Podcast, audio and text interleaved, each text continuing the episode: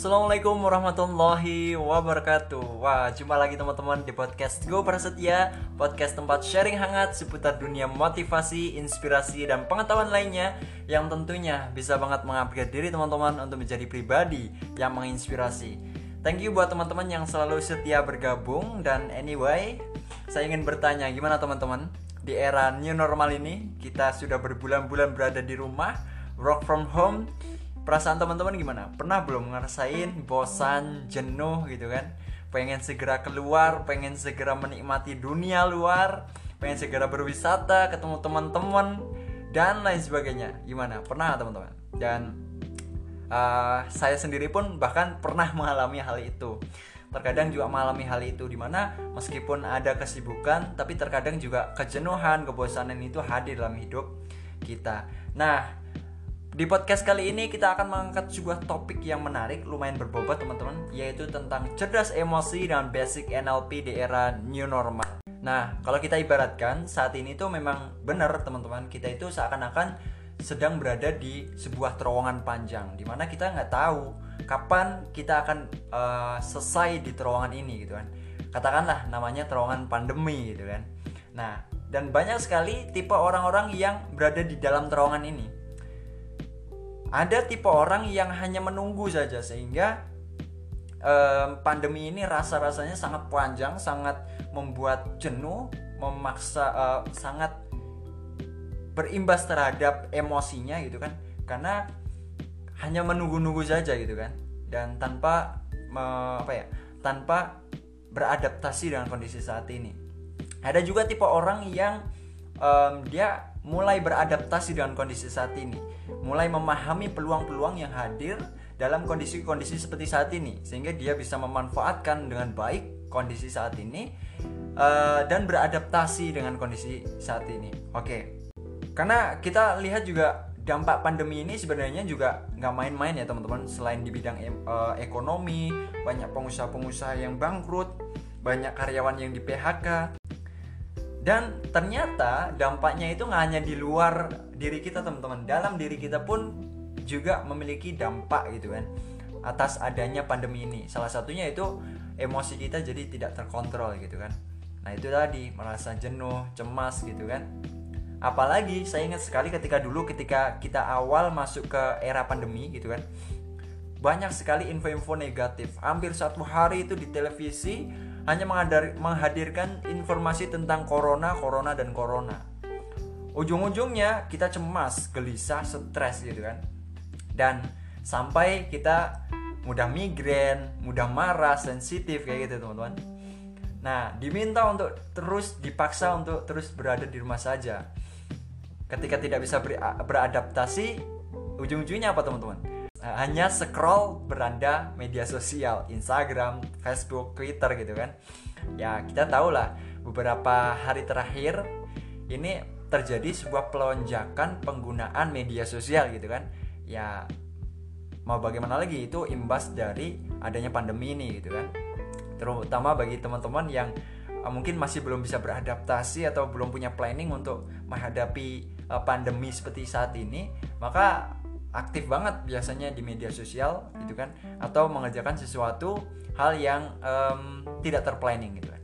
Nah, kenapa emosi itu penting? Ternyata emosi diri kita itu mempengaruhi kesehatan mental kita. Apabila emosi kita labil, secara otomatis sebenarnya itu akan mempengaruhi kesehatan mental kita sehingga kesehatan mental kita itu akan mulai terganggu dengan adanya emosi yang labil seperti itu. Nah, ternyata dalam NLP, Neuro Linguistic Programming, hal ini juga dibahas teman-teman, yaitu tentang uh, keterkaitan antara pikiran, perasaan, dan tubuh. Oke, sebelum kita bahas terlalu jauh, kita harus paham dulu dong, sepakat dulu dong. Kita harus sepakat dulu dong tentang apa itu emosi gitu ya. Nah, sebenarnya apa sih emosi itu?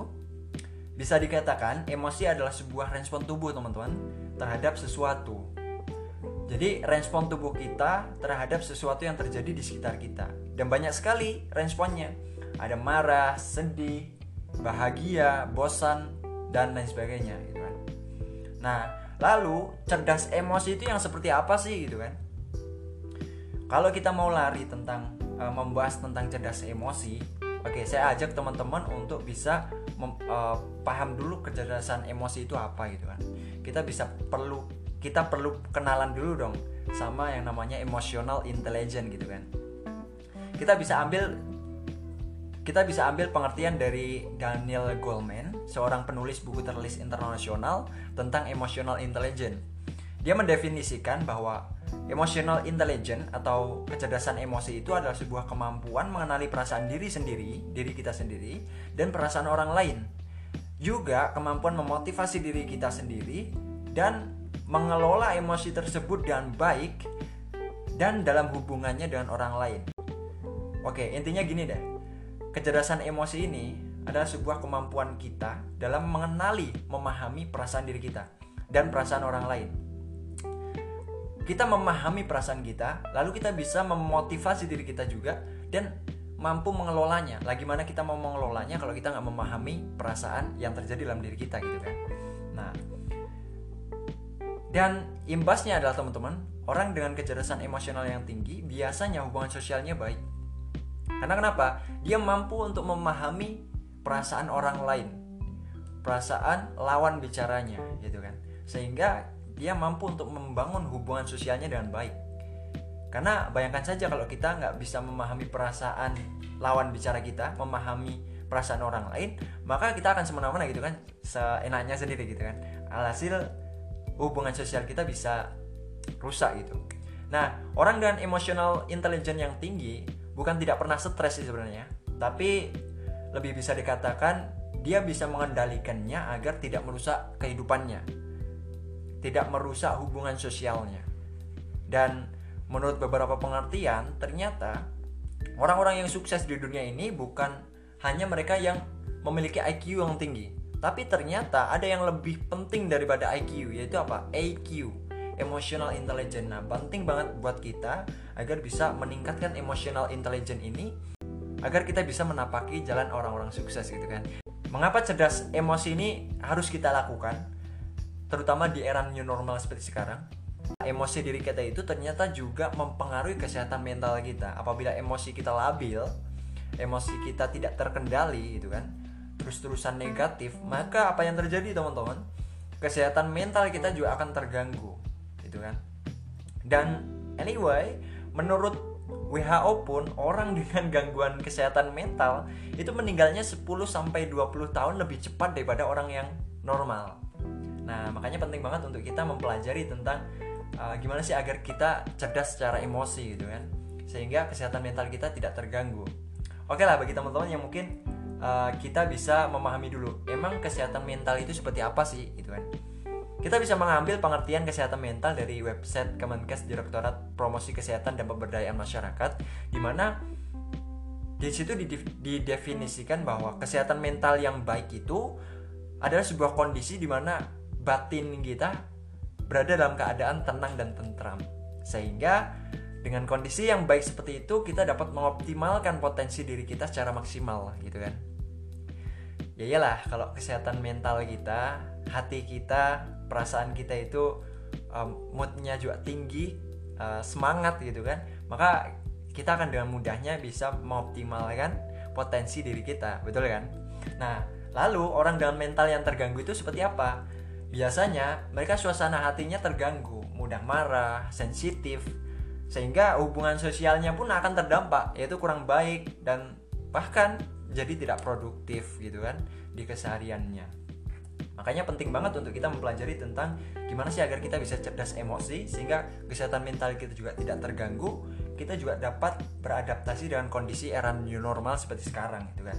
Dan ternyata di dunia neuro linguistic programming NLP semua itu juga ternyata menjadi bahasan tersendiri yaitu ada sebuah bahasan menarik dalam dunia NLP seperti yang saya katakan tadi bahwa pikiran, perasaan dan tubuh kita itu is one system, adalah sebuah sistem yang saling berkaitan, yang saling uh, ya berkaitan di mana ketika pikiran kita negatif, otomatis perasaan kita juga akan meresponnya dengan negatif. Lebih-lebih lagi, nanti tubuh kita juga akan menyusul dengan respon negatif pula. Maka penting banget untuk kita bisa menjaga pikiran kita untuk positif. Contohnya aja gini deh. Kalau kita menonton film horor gitu. Nonton film horor. Nah awal kita nonton film horor kita kan otak kita kan merekam gitu kan. Merekam uh, saat kita merekam visual film horor itu itu kan. Maka perasaan kita setelah menonton film horor atau saat menonton film horor itu apa teman-teman? Takut betul nah setelah takut ketika selesai kita nonton film horor pergi ke rumah langsung kita belajar atau bekerja gitu kan apa yang terjadi dengan kondisi tubuh kita teman-teman? Tidak konsentrasi. Karena kenapa? Sedikit-sedikit takut. Uh, dikiranya di belakang ada apa gitu kan? Ada hantu gitu kan? Ada benda jatuh saja kita anggap itu hantu gitu kan? Akhirnya nggak konsentrasi nih gitu kan? Nah itu adalah sebuah kesatuan di mana ini bisa menjadi sebuah contoh dari perwujudan bahwa pikiran, perasaan, dan tubuh kita itu adalah sebuah satu kesatuan sistem.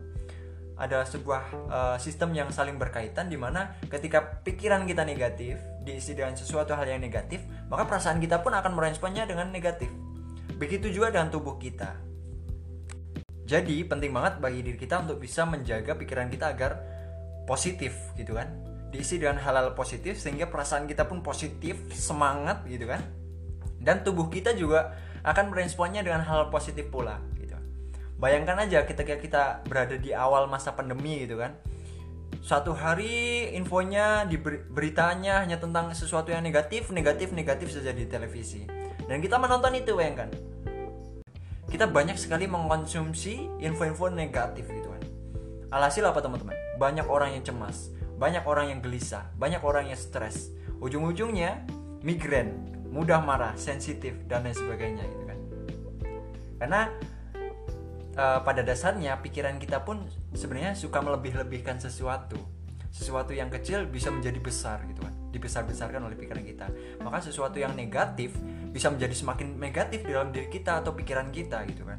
Nah oke. okay. Dan ada sebuah teknik menarik yang uh, bisa teman-teman coba gitu kan dalam bahasan NLP Neuro Linguistic Programming yang sangat saya suka yaitu teknik reframing keadaan. Di mana kita bisa memanai ulang suatu keadaan buruk menjadi sebuah keadaan baik gitu kan. Nah kita bisa merubah pemaknaan yang awalnya kita memaknai suatu kejadian itu buruk dan membuat diri kita merespon buruk juga. Kita bisa memaknai ulang agar uh, tubuh kita tidak merespon buruk atau bahkan meresponnya dengan sesuatu yang baik gitu kan nah gimana caranya contohnya kayak gini teknik reframing keadaan ini uh, bisa kita contohkan ketika kita melihat sebuah kecelakaan di jalan raya. Awal kita melihat kecelakaan di depan kita gitu kan, lalu melihat orang itu terluka atau bahkan meninggal di tempat, nauzubillah gitu kan. Nah, apa yang terjadi dengan diri kita, kondisi kita? Takut gitu kan. Nah, kalau kita biarkan diri kita untuk takut, akhirnya kita akan uh, melanjutkan perjalanan dengan dirundungi oleh rasa takut itu gitu kan. Terbayang-bayang jangan-jangan kita akan kecelakaan dan lain sebagainya betul?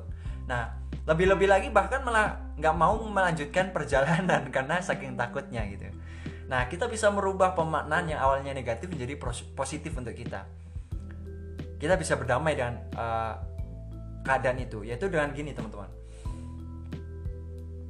kita bisa merubah pemaknaan itu menjadi sesuatu yang positif di mana oh ternyata Eh, secara tidak langsung dengan adanya keadaan kejadian kecelakaan seperti ini yang di depan mataku meskipun belum bukan aku itu secara tidak langsung Tuhan itu Allah Subhanahu wa taala sedang mengingatkan aku untuk berhati-hati di jalan. Karena sebenarnya uh, karena awalnya mungkin sebelumnya kita ngebut-butan di jalan gitu kan akhirnya kita bisa lebih berhati-hati lagi. Mungkin itulah cara Tuhan untuk mengingatkan aku agar tidak kebut-kebutan di jalan, agar lebih berhati-hati di jalan gitu kan. Nah, kita bisa merespon hal itu dengan sesuatu yang positif, betul? Sehingga tubuh kita pun dan pikiran kita, perasaan kita pun juga akan meresponnya dengan positif.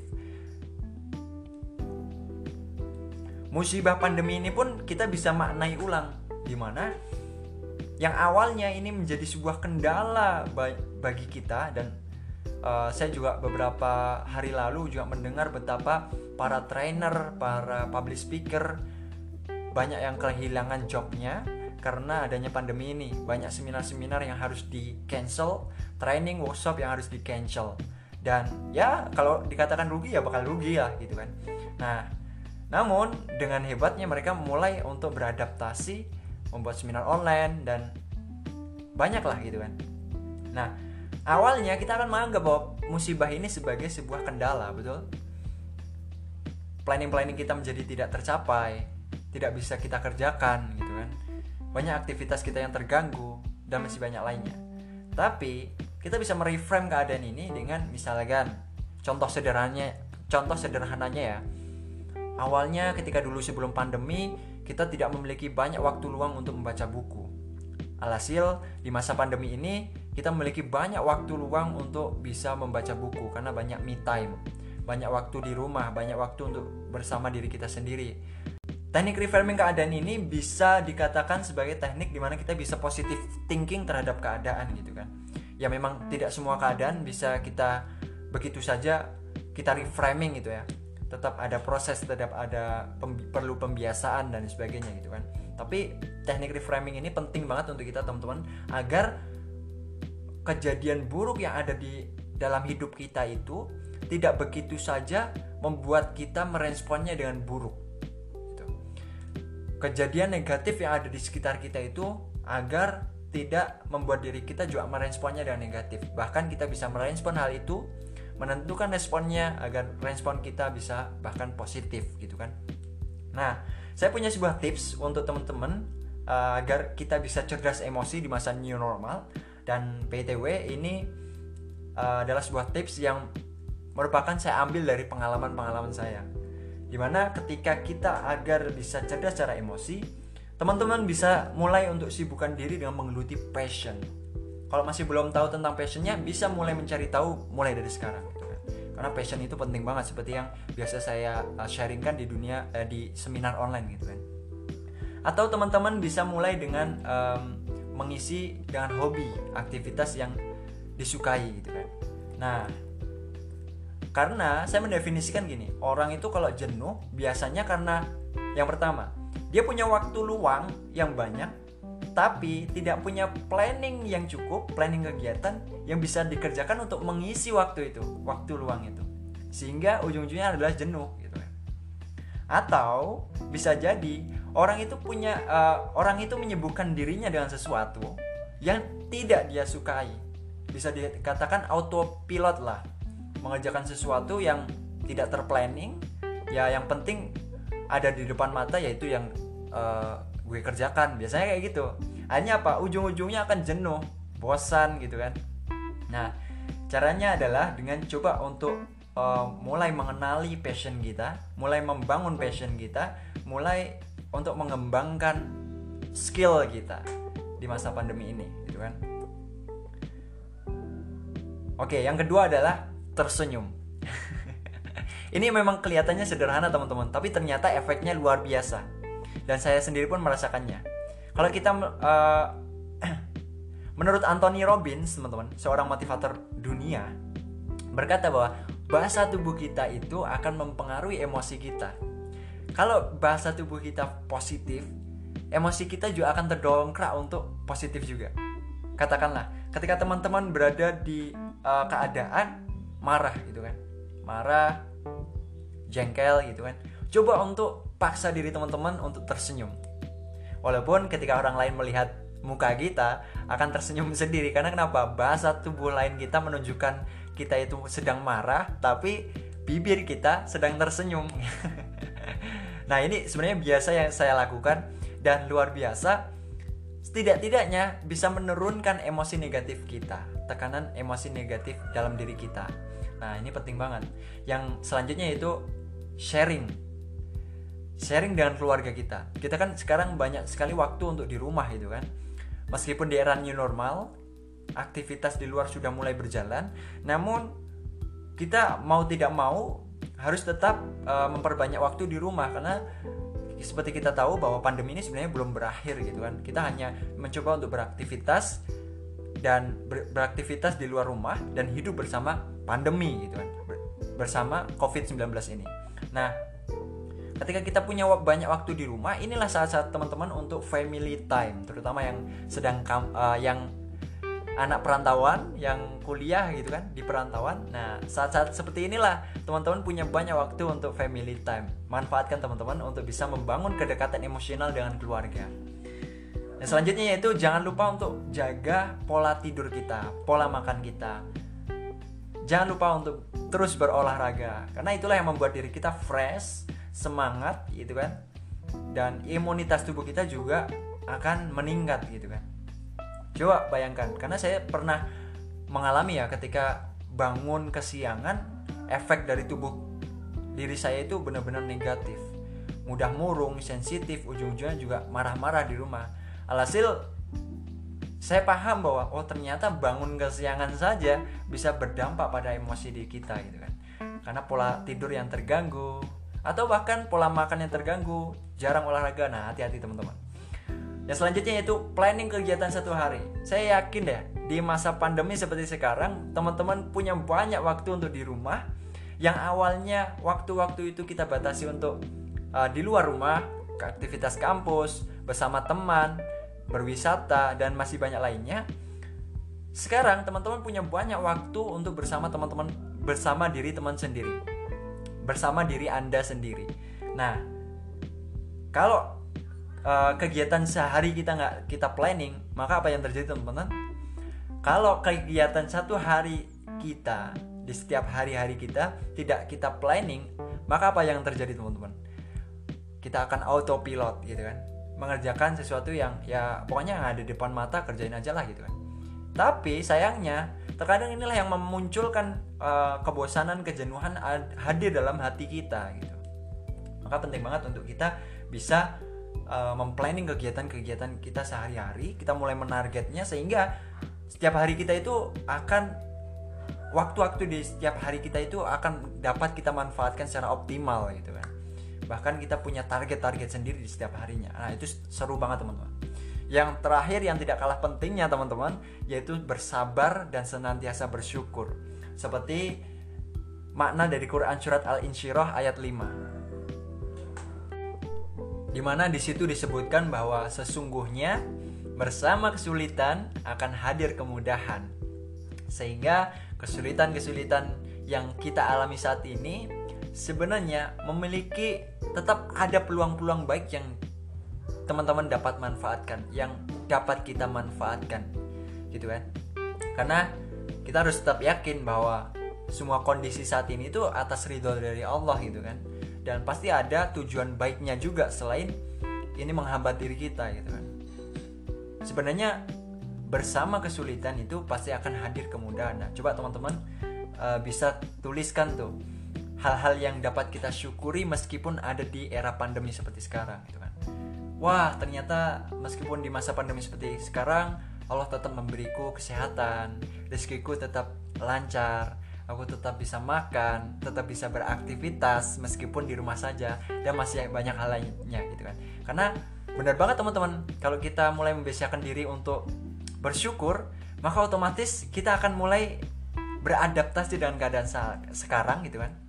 Dan kita mulai berdamai dengan keadaan saat ini gitu kan. Nah, dan tubuh kita pun akan insya Allah meresponnya dengan positif juga.